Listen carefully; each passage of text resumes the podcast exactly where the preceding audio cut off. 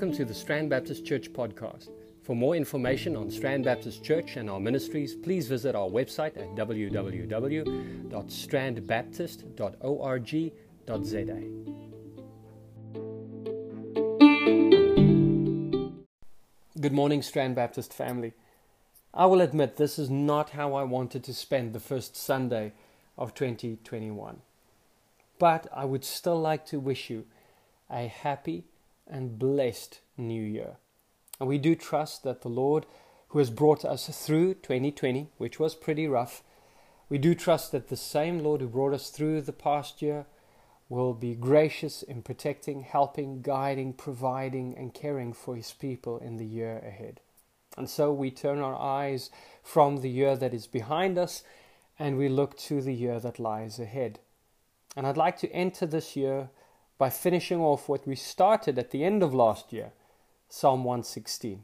So grab your Bible and join me as we read from verse 1 of Psalm 116. I love the Lord because he has heard my voice and my pleas for mercy.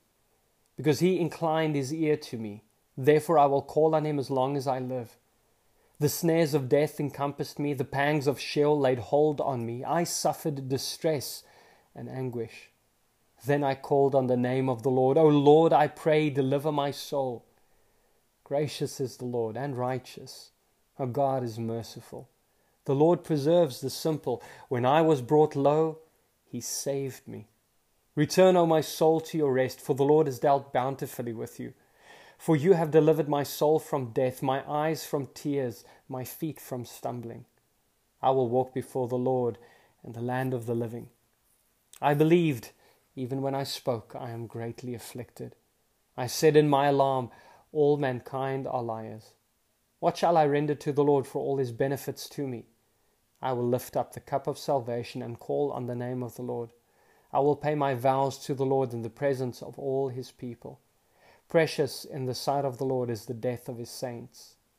O Lord, I am your servant. I am your servant, the son of your maidservant. You have loosed my bonds. I will offer to you the sacrifice of thanksgiving and call on the name of the Lord. I will pay my vows to the Lord in the presence of all his people, in the courts of the house of the Lord, in your midst, O Jerusalem. Praise the Lord. This is the word of, word of the Lord. Let's turn to him in prayer. Our gracious and glorious Heavenly Father, we have your word open before us and we want to be attentive to what you would teach us. We want to hear your voice, and not only hear it, Lord, but understand it, so that we would not go astray, so that we would not read your word incorrectly, so that we would not apply it improperly, Lord, so that we would not make a mess of things. We do pray, Lord, that you would give us wisdom and insight so that we might not only understand, but give us strength to apply, to obey, to be transformed and changed by your word. And so at the beginning of this new year, we want to again commit ourselves to taking your word seriously, making it a part of our lives, making it the bedrock upon which we build our lives, the blueprints according to which we build our lives. And Lord, may it be the hymn sheet from which we sing your praises as we raise up our lives as a temple for your glory. Our Heavenly Father, we pray that you would be with our brothers and sisters in Christ who are alone at this time and that you would comfort them. Lord, we pray for those who are ill and you would heal them. And Lord, we pray for those who are anxious and fearful that you would still our fears, that you would give us your peace that surpasses all understanding. O Heavenly Father, we look to you and we thank you that you hear our, vo- our voices and our pleas for mercy. Amen. Now, the last time we looked at the psalm, you'll remember that we mentioned that the psalm is actually part of what became known as the Egyptian Hallel. And Hallel just means praise. It's the word related to the expression hallelujah, which means praise the Lord.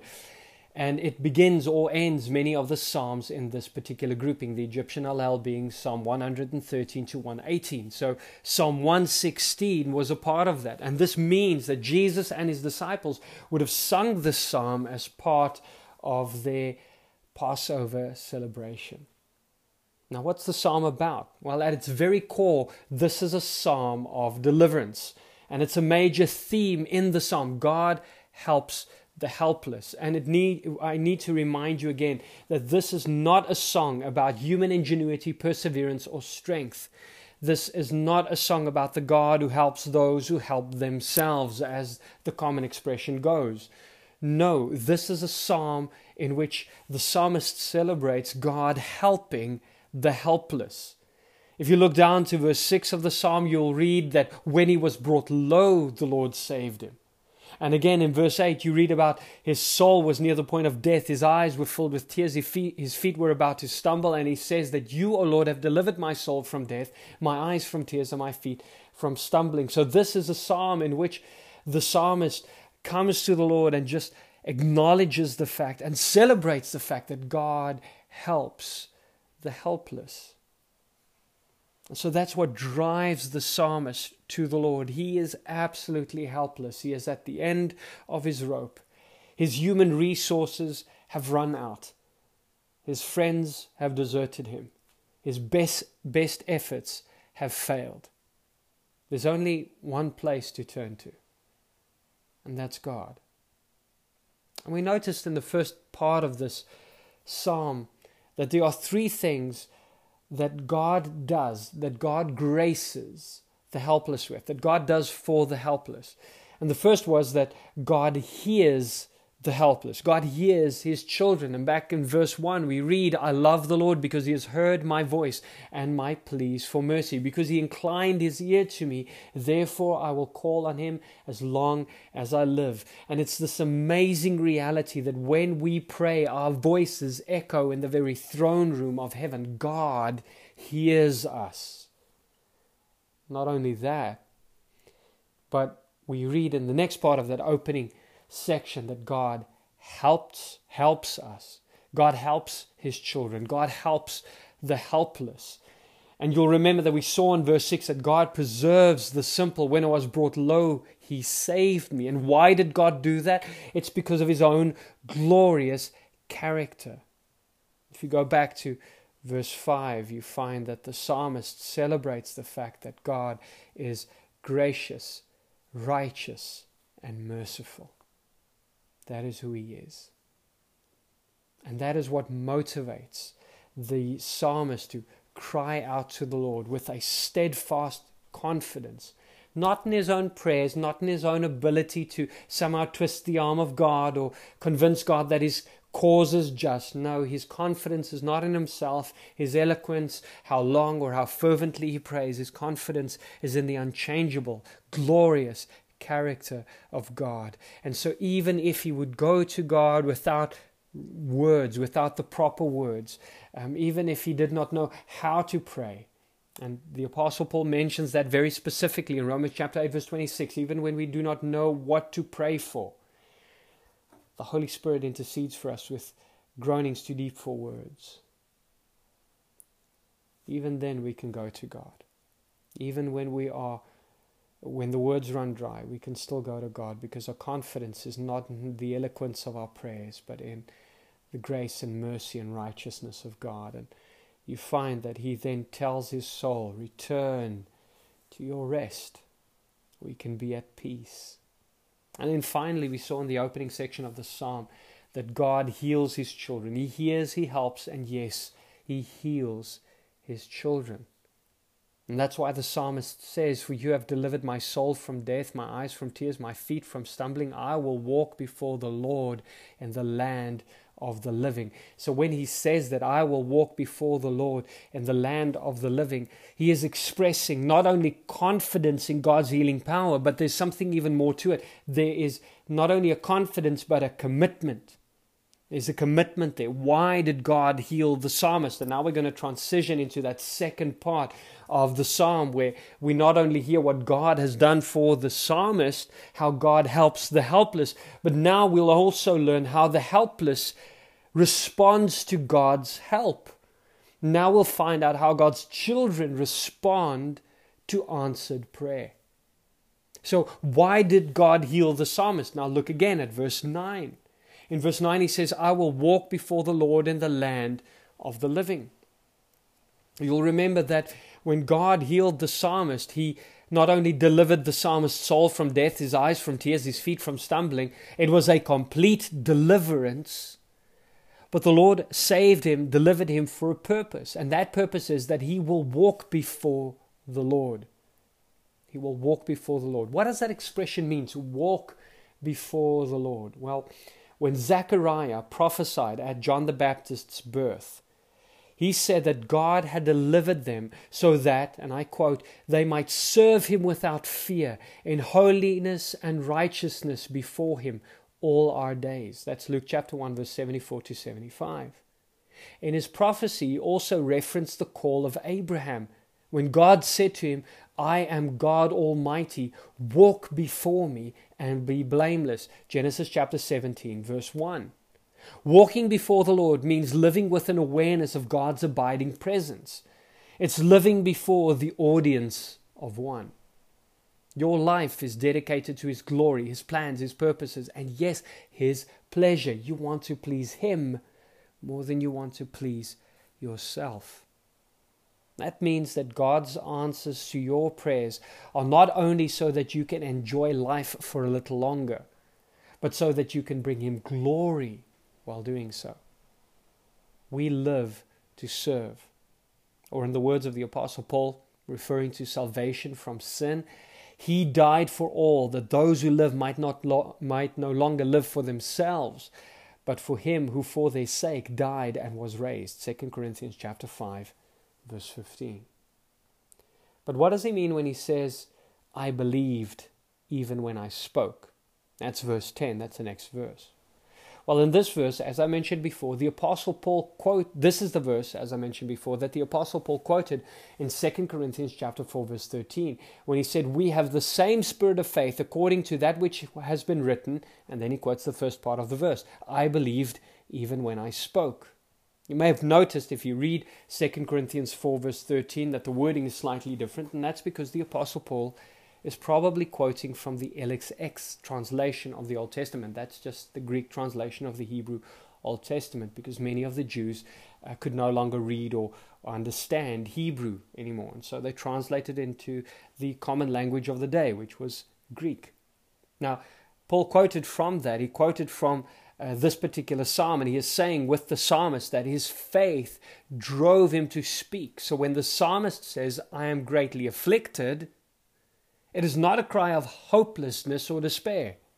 It's a confident plea directed to God. He cries out because he knows God hears. He is motivated to pray because of the faith that he has in God's character and because God has proven himself faithful time and time and time again throughout his life. When you look at how the apostle Paul applies this verse in 2 Corinthians chapter 4, you know to something similar. He preaches the gospel to others in the midst of trial and tribulation. But because he believes it is true, true for them and true for himself, he continues even when it's tough. So he says, knowing that he who raised the Lord Jesus will raise us also with Jesus and bring us with you into his presence. That's 2 Corinthians chapter 4 verse 14. So when you look at how Paul quotes this particular passage, and if you listen to how the psalmist applies this particular phrase, you find that there's this confidence in God that drives these men to speak in a certain way, to pray in a certain way, to preach in a certain way. It's motivated by faith, and it's a faith that they have in the midst of affliction. Now, what kind of affliction? Well, we've already seen with the psalmist that he was on the verge of death. He was convinced that he was going to die. So when he prays, he prays an honest prayer. He says in verse 10, I am greatly afflicted. He was being crushed by the weight of his burdens, by the severity of his afflictions. He was honest. He did not pretend to have it all under control, as though God's help would be appreciated, but wasn't really that necessary. I mean, have you prayed like that? Sometimes it sounds like we're trying to assure God that we are okay instead of crying out to God for help. There needs to be honesty and humility when we cry out to God. And if we believe what the psalmist believed, that God is good and that He is able and willing to hear and answer our prayers, we will cry out to God like the psalmist did. Now, before we continue, we have this strange little phrase in verse 11. We'll get to how he responds in a minute, but we just need to deal with verse 11 first. And that is that he says in verse 11, All mankind are liars. Or he said, In my alarm, all mankind are liars. Now, what does he mean? Well, various interpretations have been suggested. One being that the psalmist was being falsely accused. Uh, people were adding to his affliction by saying that it was his own fault, that it was because of his own sin. This would be like the accusation of Job's friends uh, when they said that his affliction, his trials, his disasters, his calamities were caused by his own sinfulness. And, and that might be one thing that the psalmist has in mind. Uh, some have also suggested that the psalmist spoke in alarm, or if you have a King James version, in haste. And this would mean that the psalmist spoke prematurely, that he spoke too quickly. Taken this way, it would mean that not all people are untrustworthy, and that while all men are fallible, there are those you can count on in a time of need. But I don't think this is what the psalmist had in mind. I believe the psalmist rebuked false confidence. This is not about false accusations leveled against him or his false accusation leveled against his fellow man, but rather a false confidence in the wisdom and strength of man. In other words, think of it this way when people offer worldly comfort in our calamities, they lie. When people say, trust in yourself, they lie. When people point you away from God to someone or something else, they lie. When people encourage you to deal with your trial or your misfortune in a sinful way, they lie. At any time where our confidence in God is diminished, people lie. Psalm 62, verse 8 says, Trust in Him at all times, O people. Pour out your heart before Him. God is a refuge for us. Those of low estate are but a breath. Those of a, of a high estate are a delusion. In the balances they go up. They are together lighter than a breath. In other words, don't trust people. Trust the Lord. On the words of Psalm 60, verse 11, Grant us help against the foe for the salvation of man. For vain is the salvation of man. Don't trust in men. And so in his alarm, he says, All mankind are liars. Don't listen to worldly human wisdom or advice, particularly when you're in the middle of a trial or great difficulty. So, how will, the, how will the psalmist respond to answered prayer? How will the psalmist respond to the Lord's salvation? And that's what we'll be spending most of our time on today. Verse 12 introduces us to the psalmist's dilemma. Read it with me. What shall I render to the Lord for all his benefits to me? There's a sense in which we could not possibly repay the Lord for all that he has done for us. How does the creature repay his creator? Everything we are, everything we have is from the Lord. And so we have to reckon with the fact that there is nothing that we could offer God that would be worthy of Him or His gifts. So, whatever the psalmist would offer God in praise, whatever we, whatever we would offer God in gratitude, it has to be given with humility. This is not payment, it's thanksgiving. So, what will the psalmist offer to God in return for his goodness? Well, look at how he repeats the same phrase several times throughout the rest of the psalm. In verse 13, he says, I will. In verse 14, he says, I will. In verse 17, again, he says, I will. And then in verse 18, he says, I will. So there's something that he has committed to doing. And so, this multifaceted, multi pronged approach to thanking God is elaborated on in the rest of the psalm, and we'll see what he has in mind. So, first, the psalmist will offer God thanksgiving. He'll offer God thanksgiving. Look at verse 13. I will lift up the cup of salvation and call on the name of the Lord.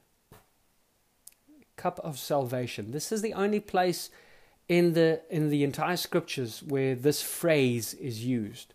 but it's probably a reference to the drink offering which was offered to God in gratitude for salvation. It was part of the offerings described in Leviticus chapter 23. This image would be taken up in our celebration of the Lord's table, which used the symbolic cup of the Passover meal to remind us of the covenant, new covenant, sealed in our savior's blood. So, partaking of the cup was an act of remembrance, looking back upon God's goodness, and an act of thanksgiving, of gratitude.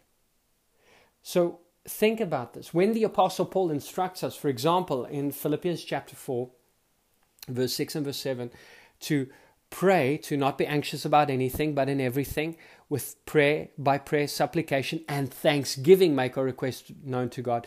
How, how much time do you spend on the thanksgiving part? We spend a lot of time on the prayer part and the supplication part. I wonder how much time we spend on the thanksgiving. How many of God's blessings and benefits have not only come to you, but come to you only to then pass by almost unnoticed? How many times has the Lord been good to you and you did not care to, to thank Him for it? How many of your prayers have been answered, but you were so busy you did not even notice and offer Him praise? We as human beings tend to be quite thankless. We find with our own children, time and time again, we have to remind them to say thank you. And very often we find that the Lord has to do the same with us. So, will we lift up the cup of salvation and call on the name of the Lord? And this, by the way, calling on the name of the Lord is not simply a call to ask for further help, but call upon the name of the Lord in praise.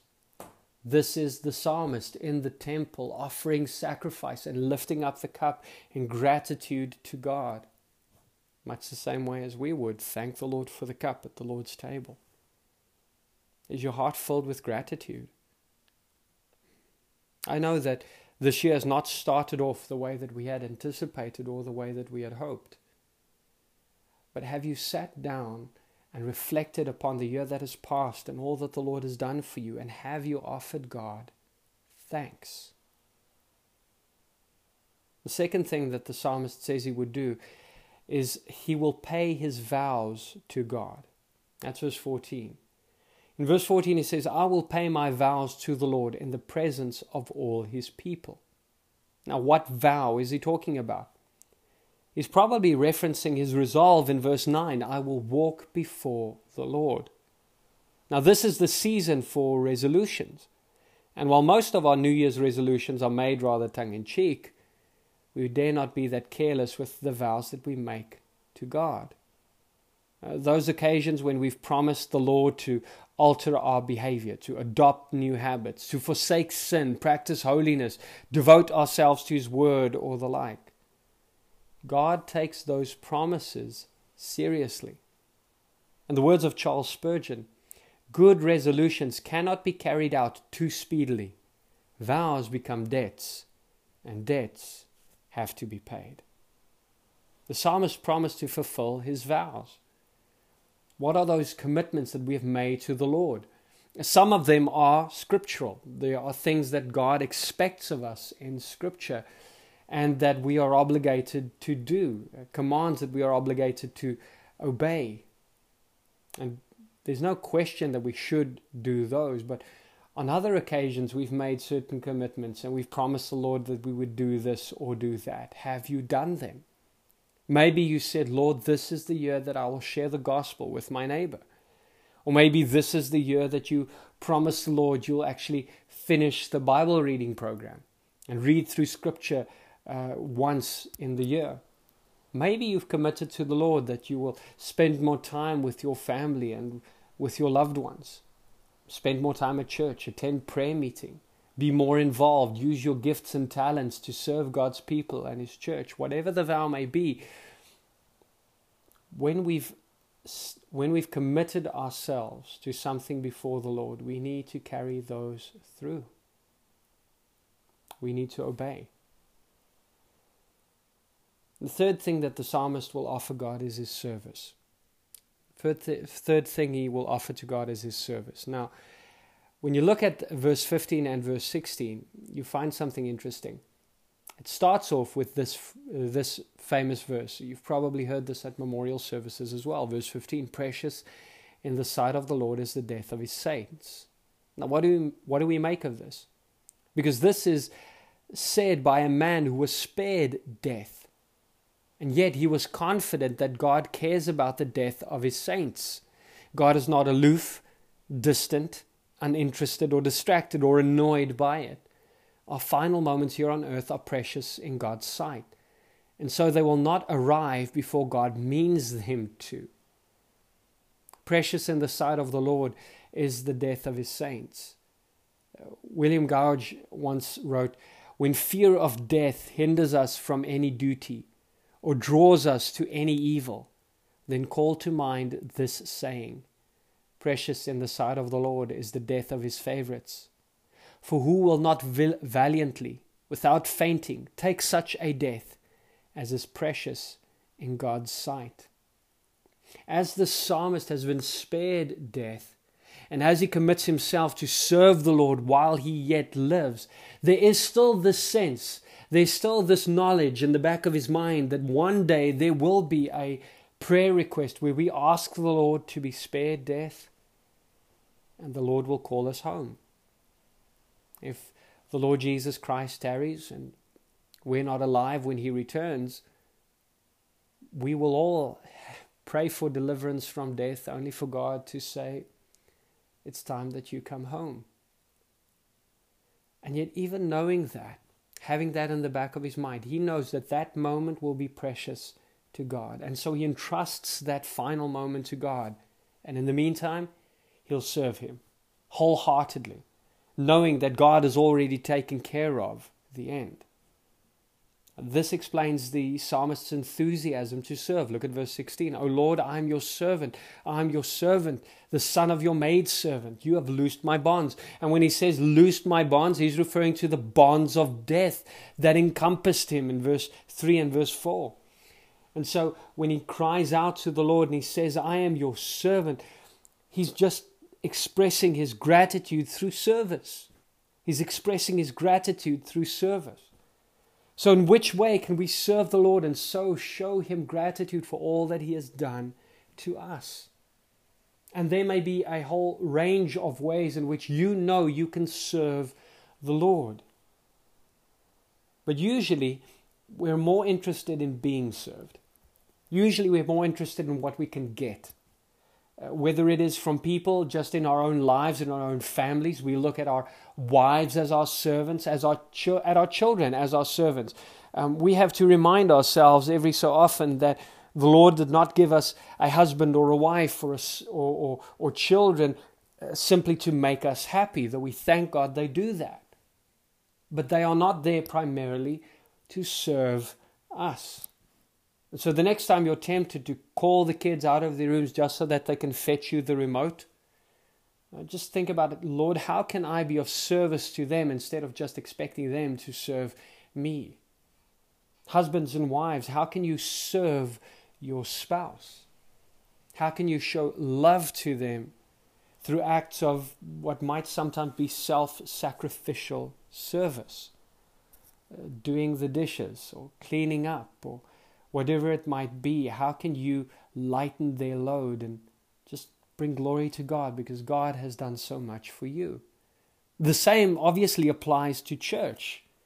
People often come to church and they think, well, what can I get out of the deal? And they expect the entire body to serve them instead of realizing that God made them part of a body and gave them particular gifts so that they can be of service to others when everyone's just looking out for themselves, uh, life tends to be very, very lonely. Church is lonely as well. But when everyone is looking for ways in which they can serve one another, and if that service is motivated by gratitude to God for His answers to prayer and for the salvation that we have, well, then that not only brings glory to God and not only blesses our fellow men, our, our fellow members, but it follows in the footsteps of Jesus, who said that in Mark chapter 10, verse 45 the Son of Man came not to be served, but to serve and to give his life as a ransom for many. And so that's a small way in which we can emulate our Savior. And so that's what the psalmist does. Because the Lord has saved him, he will serve. The last one, uh, the psalmist says, fourthly, that he will offer God his sacrifice. Look at verse 17. I will offer to you the sacrifice of thanksgiving and call on the name of the Lord. Now, again, this is a call of praise, mirroring uh, what we saw also in verse 14. I will call on the Lord.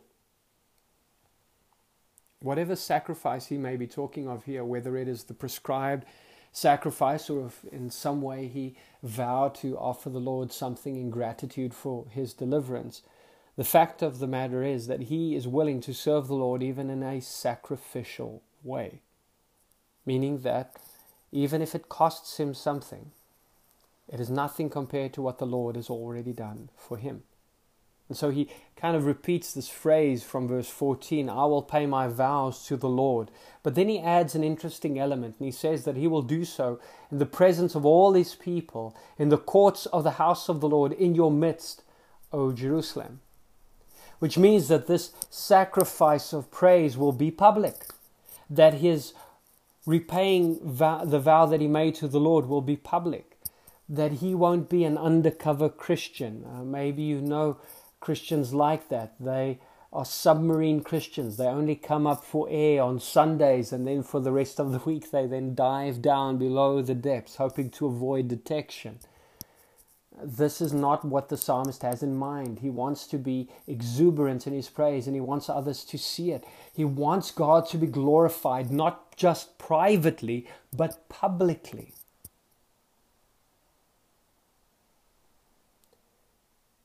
Why is it that we so often shy away from honoring and from praising the Lord when there are others around? Why is it that we shorten our prayers when there are unbelievers present? Or that we skip over them entirely? Why is it that we don't often express our gratitude to God in the company of others? And this is something that I've thought about myself and, uh, and just interacting with people. How, how do you express gratitude to God? How do you Show them that what God has done for you is so great and so glorious that you cannot keep it to yourself. And how do you do so in an authentic way? I think the simplest and most honest answer is just to meditate upon God's goodness, to let that fill your heart and your mind, to go back to verse 1 and to say, I love the Lord. I love the Lord. Why? Because he has heard my voice and my pleas for mercy. Because he inclined his ear to me. Therefore, I will call on him as long as I live. You see, when we remember that God hears his children, and yes, that God helps his children, the Lord preserves the simple. When I was brought low, He saved me. He delivered my soul from death, my eyes from tears, my feet from stumbling. Verse 6 and verse 8. When we remember that God hears and helps and, yes, heals, it moves us to respond. And maybe we'll respond like the psalmist. Maybe we'll respond by bringing the Lord all the praise and thanksgiving that he is due by offering him a sacrifice of thanksgiving, lifting up the cup of salvation, by paying our vows to God, acting in obedience, by offering to God our whole lives as service. And by doing so sacrificially, even self sacrificially. Maybe we'll respond like that. When we spend more time thinking about how God good has been, how God, good God has been. Maybe we will be less reluctant to praise Him in public and more exuberant in our praise and service when we remember, when we meditate on how good God has been, instead of complaining about how bad things have become. G. Campbell Morgan once summarized this psalm this way, and with this I want to close. He said, Whatever the local circumstances which gave rise to this song, speaking of Psalm 116, it is evident that all its rich meaning was fulfilled when, in the midst of that little company of perplexed souls, the shadows of the one death already on him, Jesus sang this song of prophetic triumph over the sharpness of the hour of passion to which he was passing.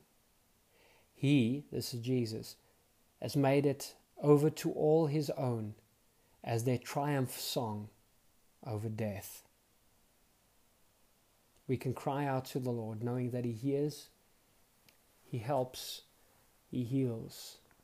And then we can respond with thanksgiving, with obedience, with service and to do so publicly. God bless. Let's pray. Our gracious Lord and Heavenly Father, we again just ask that you would help us acknowledge all that you have done, that you would help us remember your blessings and your benefits, your answers to our prayers, and that we would then return to you the praise, the obedience, the service that you are due, and to do this for your glory. Amen.